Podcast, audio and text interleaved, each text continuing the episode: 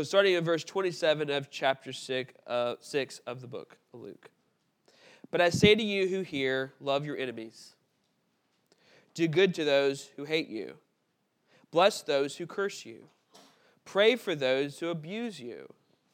To the one who strikes you on the cheek, offer the other also. And from one who takes away your cloak, do not withhold your tunic either. Give to everyone who begs from you, and from one who takes away your goods, do not demand them back. And as you wish that others would do to you, do so to them.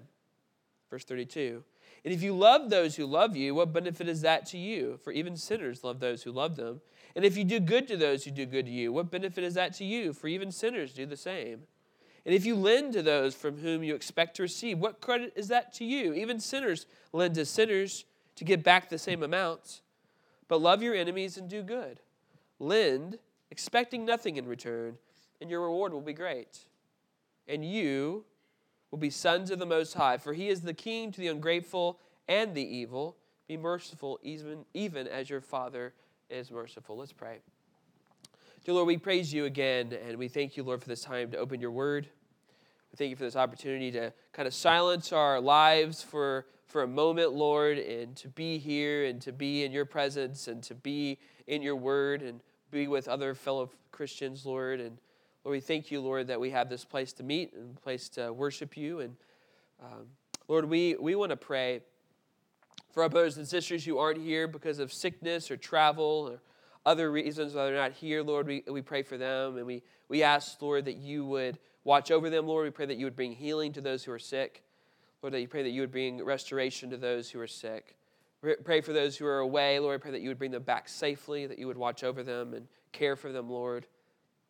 Lord, we pray for our brothers and sisters, our fellow churches here in Evansville who are preaching your word, who are faithfully uh, sharing the gospel with their with their neighbors and their, their friends and their family members in the area, Lord. We thank you, Lord, for their ministries. Lord, we thank you for the preaching of the word that happens in all these churches. Lord, we pray for our, our, our sister church, uh, Grace and Truth Community Church, Lord. We pray for them. We pray for Kevin and Sarah Vance. We, we pray for their congregation.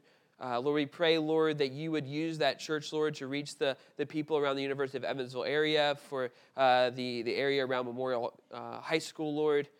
Lord, we pray, Lord, that you would, uh, that we would see people come to know Christ through their ministry. Pray that they would be discipled. We pray, Lord, that they would be encouraged and that there would be a growth in spiritual maturity through that church.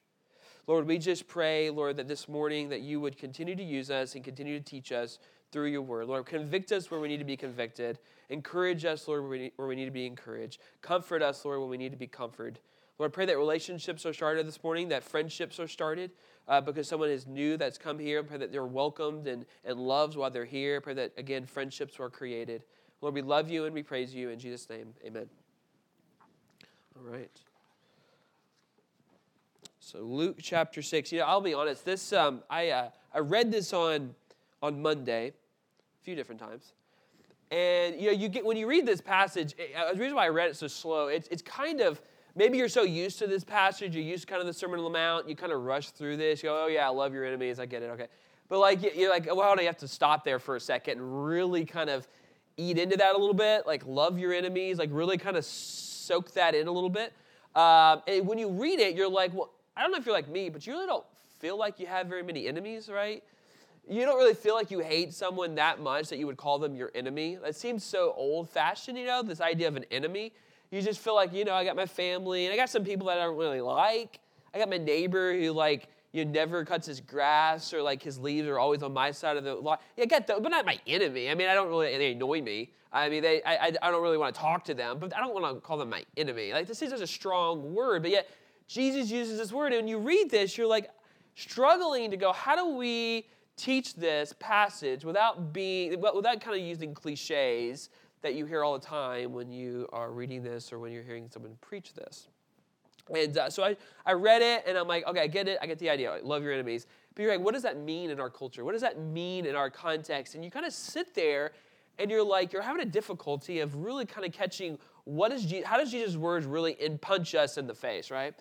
And I thought about this, you know, what it would have been like to read this or to hear this spoken if you were a Jewish Christian, or even if you were a Jew or, yeah, a Jewish Christian, most likely, and your family had suffered by the Nazis, right?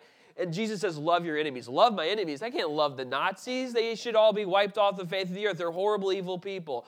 Or what if you read this and you were a New Yorker right after September 11th and it says, Love your enemies? Love your enemies. We need to carpet bomb them. We need to blow them off the face of the earth. What do you mean to love your enemies? So I think sometimes we have to put ourselves in this mindset of what would it have been like to read this passage and you had real enemies. Like you could identify quite quickly, an enemy. But Before I get into all that, which is very much in this passage, um, one of the, the, things in this passage, I kept on thinking of this when I was studying it, was family, family business. Of course, especially towards the later part of this passage. And I'm thinking about family business. Americans are built, American economy is built off the family business, right? You think of farms, you think of restaurants. I mean, every Mexican restaurant in town is basically probably run by a family, or every Greek restaurant is probably run by a family, or an Italian uh, restaurant maybe run by an Italian family. Like our country is built off this idea of people coming to the United States and selling their food to Americans or selling services to Americans. And I was thinking about my, the movie my big, my, my, Big Fat Greek Wedding, you know, with all their different businesses that the family owned. I think they owned a restaurant. They owned a travel agency. They owned, I think they owned like a dry cleaning. They had all these different businesses that were owned by this family. And I, I learned reading this week that a third of all companies in the, in the S&P 500 index are family-controlled businesses. Uh, and many are outperforming their, their competitors because the sense of family ownership is very strong in some successful business. I'm going to kind of present a few. Um, if you didn't know this, Comcast, which I don't know if Comcast is sold here in the United States, I mean, here in Evansville, but my parents have Comcast. They have Xfinity, but that's a family owned business. It's run by the Roberts family in Philadelphia, Pennsylvania. And their business is worth $37.94 billion. Uh, we think of another company like. Uh, Koch Industry, which is a family owned business. Ford Motor Company is actually a, f- a family owned business in Dearborn, Dearborn, Michigan. Their value is $128.95 billion. I don't know if you know this, but Walmart is a family controlled business. Uh, the Walton family owned uh, the majority, uh, uh majority stock in Walmart, which is worth 42, $421.85 billion. I mean, this is the largest family controlled business in the world and it's family owned and there's a certain identity that's connected with the with the Walton family when you think of Walmart. And for some reason this passage made me think of family businesses and last week we talked about the values of the kingdom and you know the poor and blessed are the poor in spirit blessed are those who weep blessed are those who are hated. We think of the values of the kingdom and we are presented the values of the kingdom. But this week we're actually kind of talking about the actions of the kingdom and give, present a little context, uh, starting in Luke 6, 17 through 19, there's, I, I mentioned last week, there was this great crowd of disciples who came to hear Jesus, and they were Jesus was healing uh, their diseases. He was healing the disease of this great crowd that had come to hear him speak and to hear him heal people. Uh, he was cleaning unspe- unclean spirits, and the crowd sought to touch him. So the power came out of him and healed them all. Uh, Luke follows up that episode, highlighting the, the heights of Jesus' popularity, and follows these, this healing moment with teaching.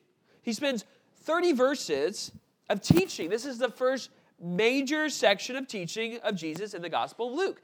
I mean, he, we, we have a lot of stories of healings. We have stories of Jesus, uh, Jesus' birth, but we have yet to get a major teaching section in the book of Luke. And now we finally get one here here later in the parts of chapter 6 of Luke. So Jesus is healing all these people, and he's grown to the heights of his popularity, and then immediately we get a huge section of teaching. And Jesus is teaching this crowd of disciples, and he presents an upside down world where the humble are blessed and the arrogant are cursed. Those who are hated by the world are blessed, and the popular are cursed.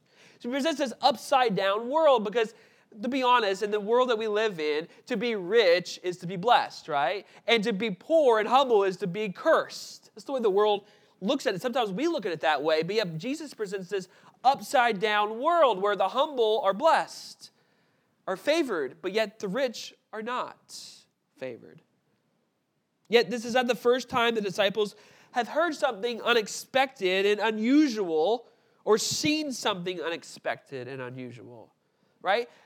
Put yourself in the minds and the place of the disciples. Hearing Jesus say what he's saying here in this part of chapter 6 of Luke had to have been completely unusual, completely unexpected.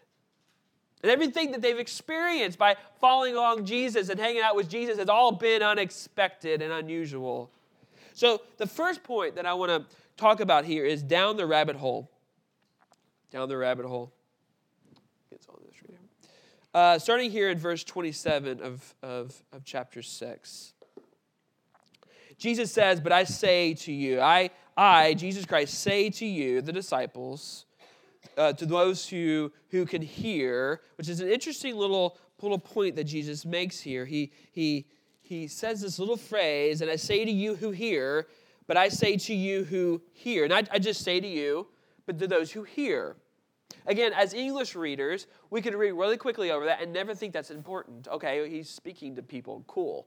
But there's something significant in this little phrasing and this little uh, point that, that's being made here that Jesus Christ I, Jesus Christ, the Son of the living God, is speaking to them. Jesus, the, the, the name above all names, we think in Colossians 1 15 through 20, the image of the invisible God, the firstborn of all creation. For by him all things were created in heaven and on earth, visible and invisible, whether thrones or dominions or rulers or authorities, all things were created through him and for him. He is before all things, and in him all things hold together. He is the head of the church. He is preeminent in everything. All the fullness of God was pleased to dwell in Christ, reconciling to himself all things by the blood of his cross. That person is talking to them. Okay, we can't just say this is a simple guy. This is the Son of the living God, has authority and power and dominion, and he's speaking to the disciples. He is the one speaking. He is the way, the truth, and the life. His word has authority, therefore it should be believed and obeyed, regardless of the difficulty of the word. And regardless if it goes against the flow of the culture, because Jesus is who he is and has authority, you should probably listen to what he's about to say. It's the first important point to make here. To those who hear, to you who hear. And so the unthinkable decision to follow Jesus, like this is, I think, again, we read the Bible so much, we don't catch some of these interesting uh, aspects of the story of Jesus. But think about these disciples, right? You think of Peter, Andrew, James, and John, right? They're in their fishing boats in chapter 5, and Jesus shows up and, you know, he tells them how to fish, right? And, and, so he tells them how to fish, and they get all these fishes. That Jesus, this great miracle. They started following Jesus, right? They left everything they had and they followed Christ. They followed Christ without knowing what they were about to jump into, right? They had no idea what they were about to get into. They just followed Jesus. This unthinkable decision to follow. They just followed. They just left everything behind. They didn't, uh, you know, let me sleep it over. Let me talk to my parents. Let me talk to my business partners. Let me talk to my, my cousins. Let me talk to all these people, and then I'll give you a decision in the morning. No, they quickly and unthinkably just follow Christ. So that hits the, the point. They went down the rabbit hole, right? They're like Alice looking through that hole and going, should I go through this hole or not? Should I follow the white rabbit? Maybe I shouldn't. Maybe I should go get my parents. Maybe, maybe I should go get my sister or my brother. Maybe, maybe I should let somebody else inspect this. No, no. She just fell down the hole, right? Her curiosity and her, her, her desire for adventure, the unthinkable adventure, she fell down the rabbit hole to the unknown adventure. And I was watching this morning, you know, the, the cartoon Alice, as she kind of falls down the hole and her dress pops open, right? As she falls. You would think that she would be screaming bloody murder as you fell down this hole, but she's like laughingly just floating down this hole. There's furniture floating as she falls down. And of course, she gets to the bottom and she finds that door, the little door with the, with the lock, and the, and the lock's talking to her, and she has to drink the potion to get small, but then she leaves the key at the top. then she has to eat the cookie to get big, and then she starts to cry, and it floods the room. We all know this story. But she follows the down the hole, and she will she goes to never she goes to Wonderland, and she she, she interacts with the caterpillar who smokes a hookah, right? And she has this conversation with this caterpillar who smokes a hookah. And then he, she talks to this cat, right? And this cat's disappearing. He's like different colors, and it's, uh, um, uh, it's disappearing, and it's talking and singing. And there's all kinds of, she goes to a party, right? The tea party. The Mad Hatter's tea party. This is what she experiences when she goes down the rabbit's hole. These disciples literally entered into the rabbit hole and went to Wonderland. Like they saw Jesus do incredible things and say incredible things. And what if they had not followed? They would not have experienced what they experienced. So they decided to follow Christ. In Luke 5:11, they left everything and followed him. In Luke 5:27, we have Levi, Matthew, left everything to follow Jesus. Jesus healed lepers. He healed, healed a paralytic man and forgave his sins. We have seen extraordinary things, they said. The Son of Man is Lord of the Sabbath. They literally, when they follow Jesus, they, they get this interpretation that Jesus is the, the authority over the Sabbath, which made the Pharisees really angry. He healed a man with a withered hand on the Sabbath. The Pharisees and the scribes grumbled at his disciples about Jesus' actions. Now, because they followed Jesus, they have these Pharisees that are grumbling at them. It's like, why would you follow this guy? He eats dinner with tax collectors and sinners. Jesus is hanging out with the mobsters, the prostitutes, and the drug dealers of his day. That's who Jesus, the disciples, decided to follow. They saw Jesus turn water into wine. The hole just kept getting deeper and deeper and deeper. Jesus continues to show them the marvelousness of himself and the kingdom that he has come to reveal to the world. I mean, they followed down, they fell down the hole and experienced a lot of incredible things. This is who Jesus is speaking to. There are the ones who hear. Those who hear, we see in Luke 8, 8 through 10, when he, Jesus is telling parables for the first time, he's teaching in these parables, and he says, He who has ears to hear, let him hear. If you do not have the ears to hear, you will not hear. Jesus' words will make no sense to you if you do not have the ears to hear. Well, how do I have the ears to hear? To you it has been given to know the secrets of the kingdom of God, but for others they are in parables so that seeing they may not see and hearing they may not understand. Jesus' words do not make any sense to those who are not in the Holy Spirit, who are not indwelt with the Holy Spirit. 1 Corinthians 2 11 through 14 comprehends the thoughts of God except the Spirit of God. Spirit who is from God, that we might understand the things freely given us by God. The natural person does not accept the things of the Spirit of God, for they are folly to him, and he is unable to understand them because they are spiritually discerned. They are discerned only through the Spirit. You cannot understand Christ's words here without the Spirit of God. The disciples would not have been able to hear and understand what Jesus is saying about loving their enemies if they did not have the Spirit of God to reveal that knowledge to them. You may be one of these people who have read the Bible and heard sermons constantly in your life, but have never understood it, never been able to comprehend it. It's because you've never asked God for the Spirit of God to understand it. And you will never understand it without the Spirit of God. God's things are not understandable to the natural man without the Spirit of God. Listening, understanding, and affirming the words of Christ are a spiritual activity. It's a spiritual action. Without the Spirit of God, you cannot understand God's wisdom. God draws you to Himself through his Spirit. Ask and it will be given to you, and you will be given the ears to hear. If you want to understand God's word, if you want to understand Christ's redemptive work, you have to ask for it from God. You must understand it through the Spirit, and you will be given these things. You will then fall down the hole in the wonderful reality of God's unexpected love in Christ Jesus. Second point is the tales of the unexpected the tales of the unexpected. This is basically the rest of the passage. We're going to spend most of our time 27 through 36.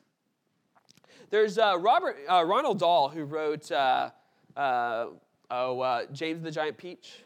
He also wrote uh, Willy Wonka and the Chocolate Factory. Stories that you probably are familiar with or movies that you have watched.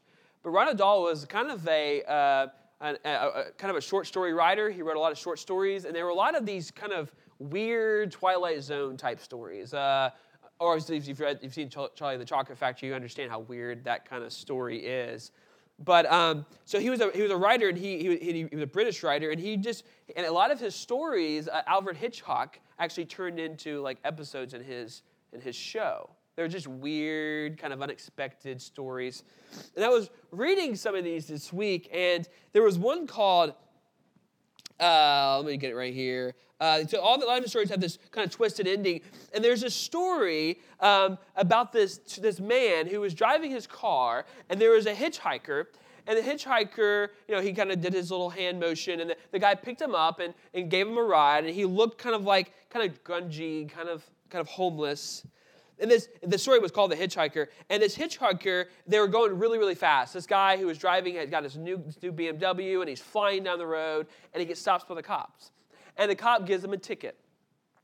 And, uh, and, and so they, they have this conversation, and basically, this hitchhiker is called a, um, he's one who's very good at stealing things. Like, he's very good at sleight of hand, and so he's good at stealing. Like, he, he literally stole the man's uh, belt off his pants without even noticing it. Like, he's just very good at sleight of hand. And basically, at the end of the story, they're worried about you know, the cop's going to probably look in on him because he's this, he's this thief. And aren't you afraid that since you got to ride with me, that you're, the cop's going to come and find you and he's going to realize what you do and he's going to put you in jail? And he's like, well, the cop will forget. Well, the cop writes it down in a book. How would he possibly forget who you are? How could he forget that he wrote us a ticket? And the guy, the, the, the kind of the hitchhiker, had stolen the cop's books from him why he was giving the ticket. And so there's this great unexpected end to the story. And so this tales of unexpected that Ronald Dahl's would, would, would tell these, these stories that with unexpected endings. And here's a picture of a fisherman who catches jaws. Uh, this unexpected reality of you didn't know what you were getting when you pulled it out. And uh, so I want to kind of go to the end of this this passage and then kind of work my, my way backwards. You have this, uh, he kind of ends here, Jesus ends here in verse 36. He says, actually starting in verse 35, love your enemies and do good, lend to, and expecting nothing in return, and, and your reward will be great, and you'll be sons of the Most High, for he is kind to the ungrateful and the evil. Be merciful even as your Father is mercy. So I'm going to start with that. Because I think what's interesting about this is that what Jesus does here is that he grounds everything that he says before. He, doesn't say just simply love your enemies. He provides the grounding and the foundation to all of what he says. He says, You will be sons of the Most High, for the Most High is kind. For God is kind. He is kind to the ungrateful. He is kind to the evil. He is kind to his enemies. Your Father is merciful. God is merciful to sinners, the spiritually sick.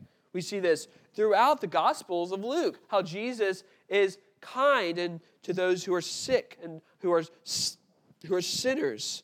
We think of uh, Matthew, the, the tax collector. We think of the leopard. We think of the demon possessed in chapter 5, verse 33. We think of Jesus' words in chapter 4, 18 through 19 the poor, the captives, the blind, and the oppressed. We think of the shepherds and the birth, the birth of Jesus, right? The angels go to the shepherds of all people and tells them about the King of Kings coming to earth, that God sent the Lord of Lords, sends it to shepherds. So Luke has been showing us throughout this gospel of how God is kind to the ungrateful. God is kind to those who shouldn't be kind to.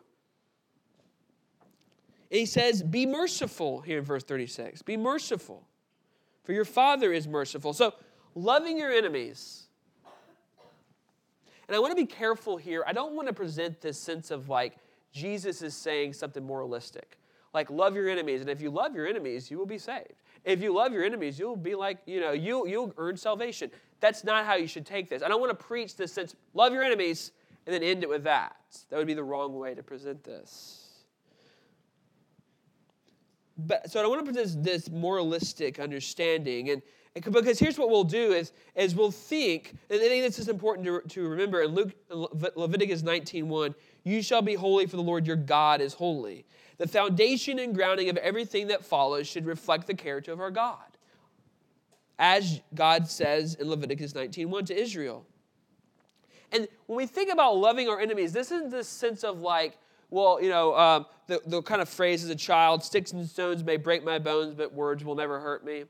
Like this idea that, well, I'm just so morally superior than this person who has done evil to me. That's why I will not do evil to them because I'm too good to do so. I'm too honorable a person to do something so much to then return evil for evil actually put this point, and actually the Greek philosopher thought this. You go, uh, the Stoics believed, well, I'm just an honorable, wise, and knowledgeable person, and I will never be injured by anyone. No words will ever hurt me because I am too proud, and I'm not going to let their words or their actions affect me in any way, even though their words and actions have affected them.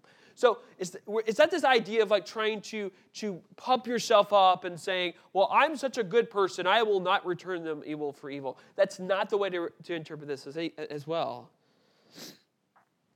It's It's not good and wise behavior that springs from this and displays a mastery over passions.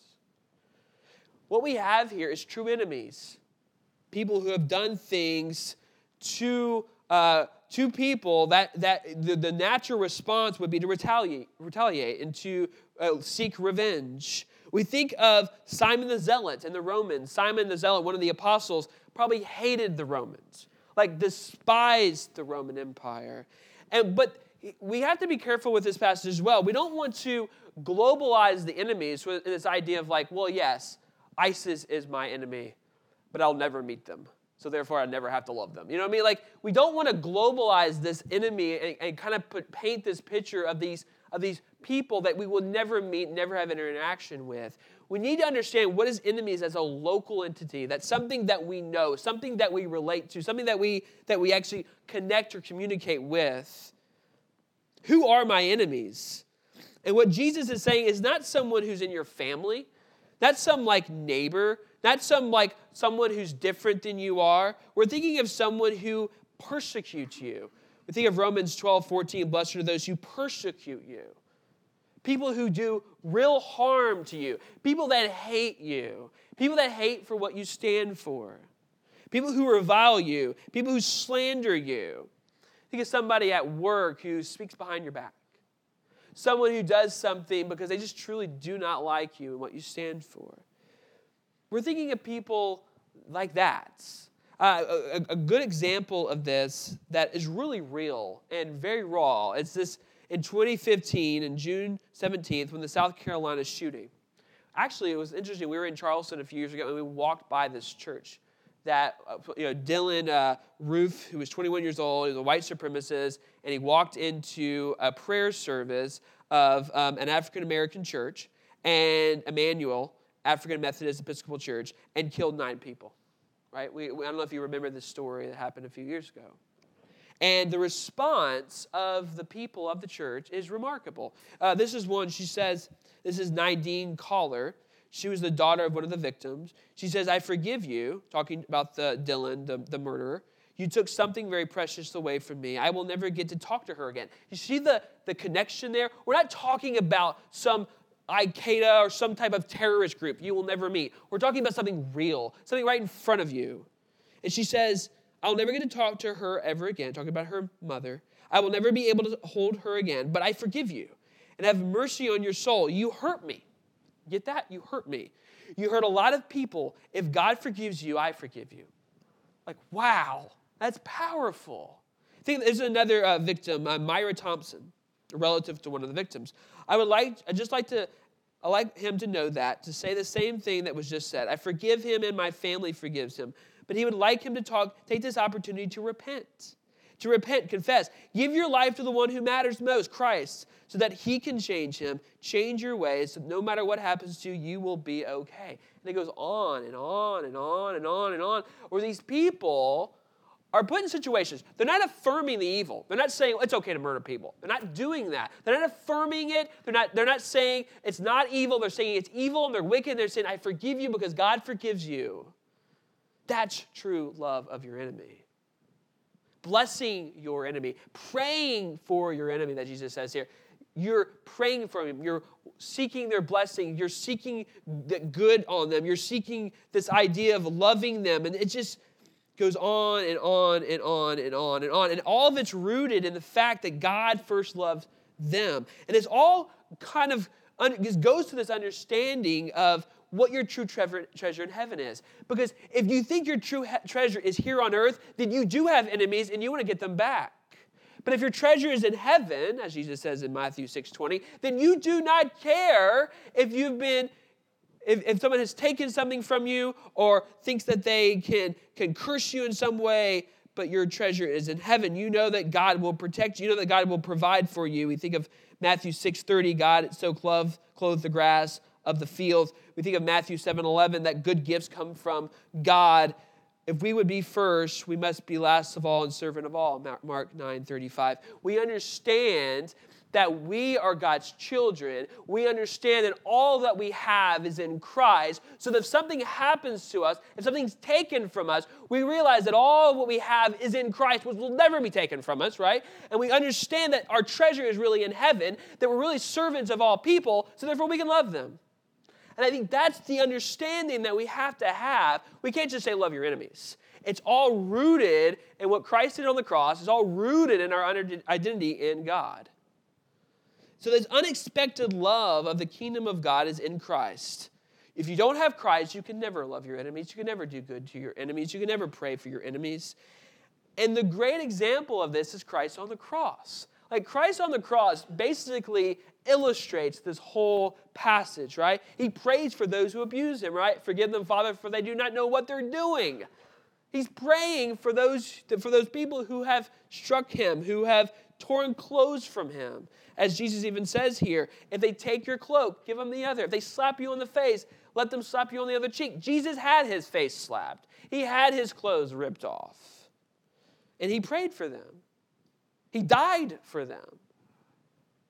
And he lent them grace, as kind of Jesus talks about here. You know, if, if, if they beg of you, or if, they, if, if, they, if you have to lend them money, that the sinners also lend to those they love. So Jesus is lending grace to those who don't deserve it. He lends grace in Romans 5, 6 through 11 to the ungodly, to the sinners, to, the, to his enemies of God. He lends grace. Ephesians 2 8, you are saved by grace alone, not by works, so that no one may boast. Jesus is the great example of all of this. He loved his enemy, he died for his enemy, he gave grace to his enemy, he lended himself to those who were enemies of his Father. Reaction to the unexpected love of the kingdom of God. We see this love is then reacted in this idea of striking, uh, uh, taking away. The world hated Christ, he will also hate you as well. If you love your enemy, if you do good to your enemies, if you pray for your enemies, if you bless your enemies, they may react by slapping you on the face. They may react by tearing off your cloak. They may react in hating you in their, in, your, in their response to the unexpected love of God. This is what Christ experiences, how they reacted to Christ when he was on the cross. They, they tore, they slapped. Don't return evil for evil, but give thought to what is honorable in the sight of all. If possible, so far as it depends on you, live peacefully with all. That's what Paul says in Romans 14, Romans 12. All what Paul is saying is all coming out of what we see here in Matthew chapter 6. Do good to those who do harm to you. Live peacefully with all those, with all, if it's doable. This is all coming out of this idea that because of what Christ did on the cross, because of our identity in Christ, we should love our enemies because Christ first loved us.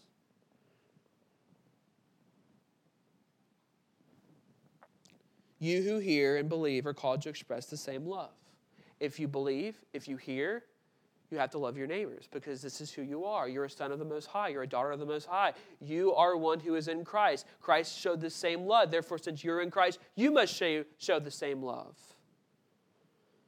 We're sons of the Most High, daughters of the Most High. Our Father is merciful, so we ought to be merciful. The major theme of this whole passage is sonship. It's that the, the love of enemy is the fruit of the sonship. So, when you are a son and daughter of Christ, this is what's going to happen. You will love your neighbors as an offspring of what you already believe. We act like our Father. We love because He first self loved. We love like Christ because we are in Christ.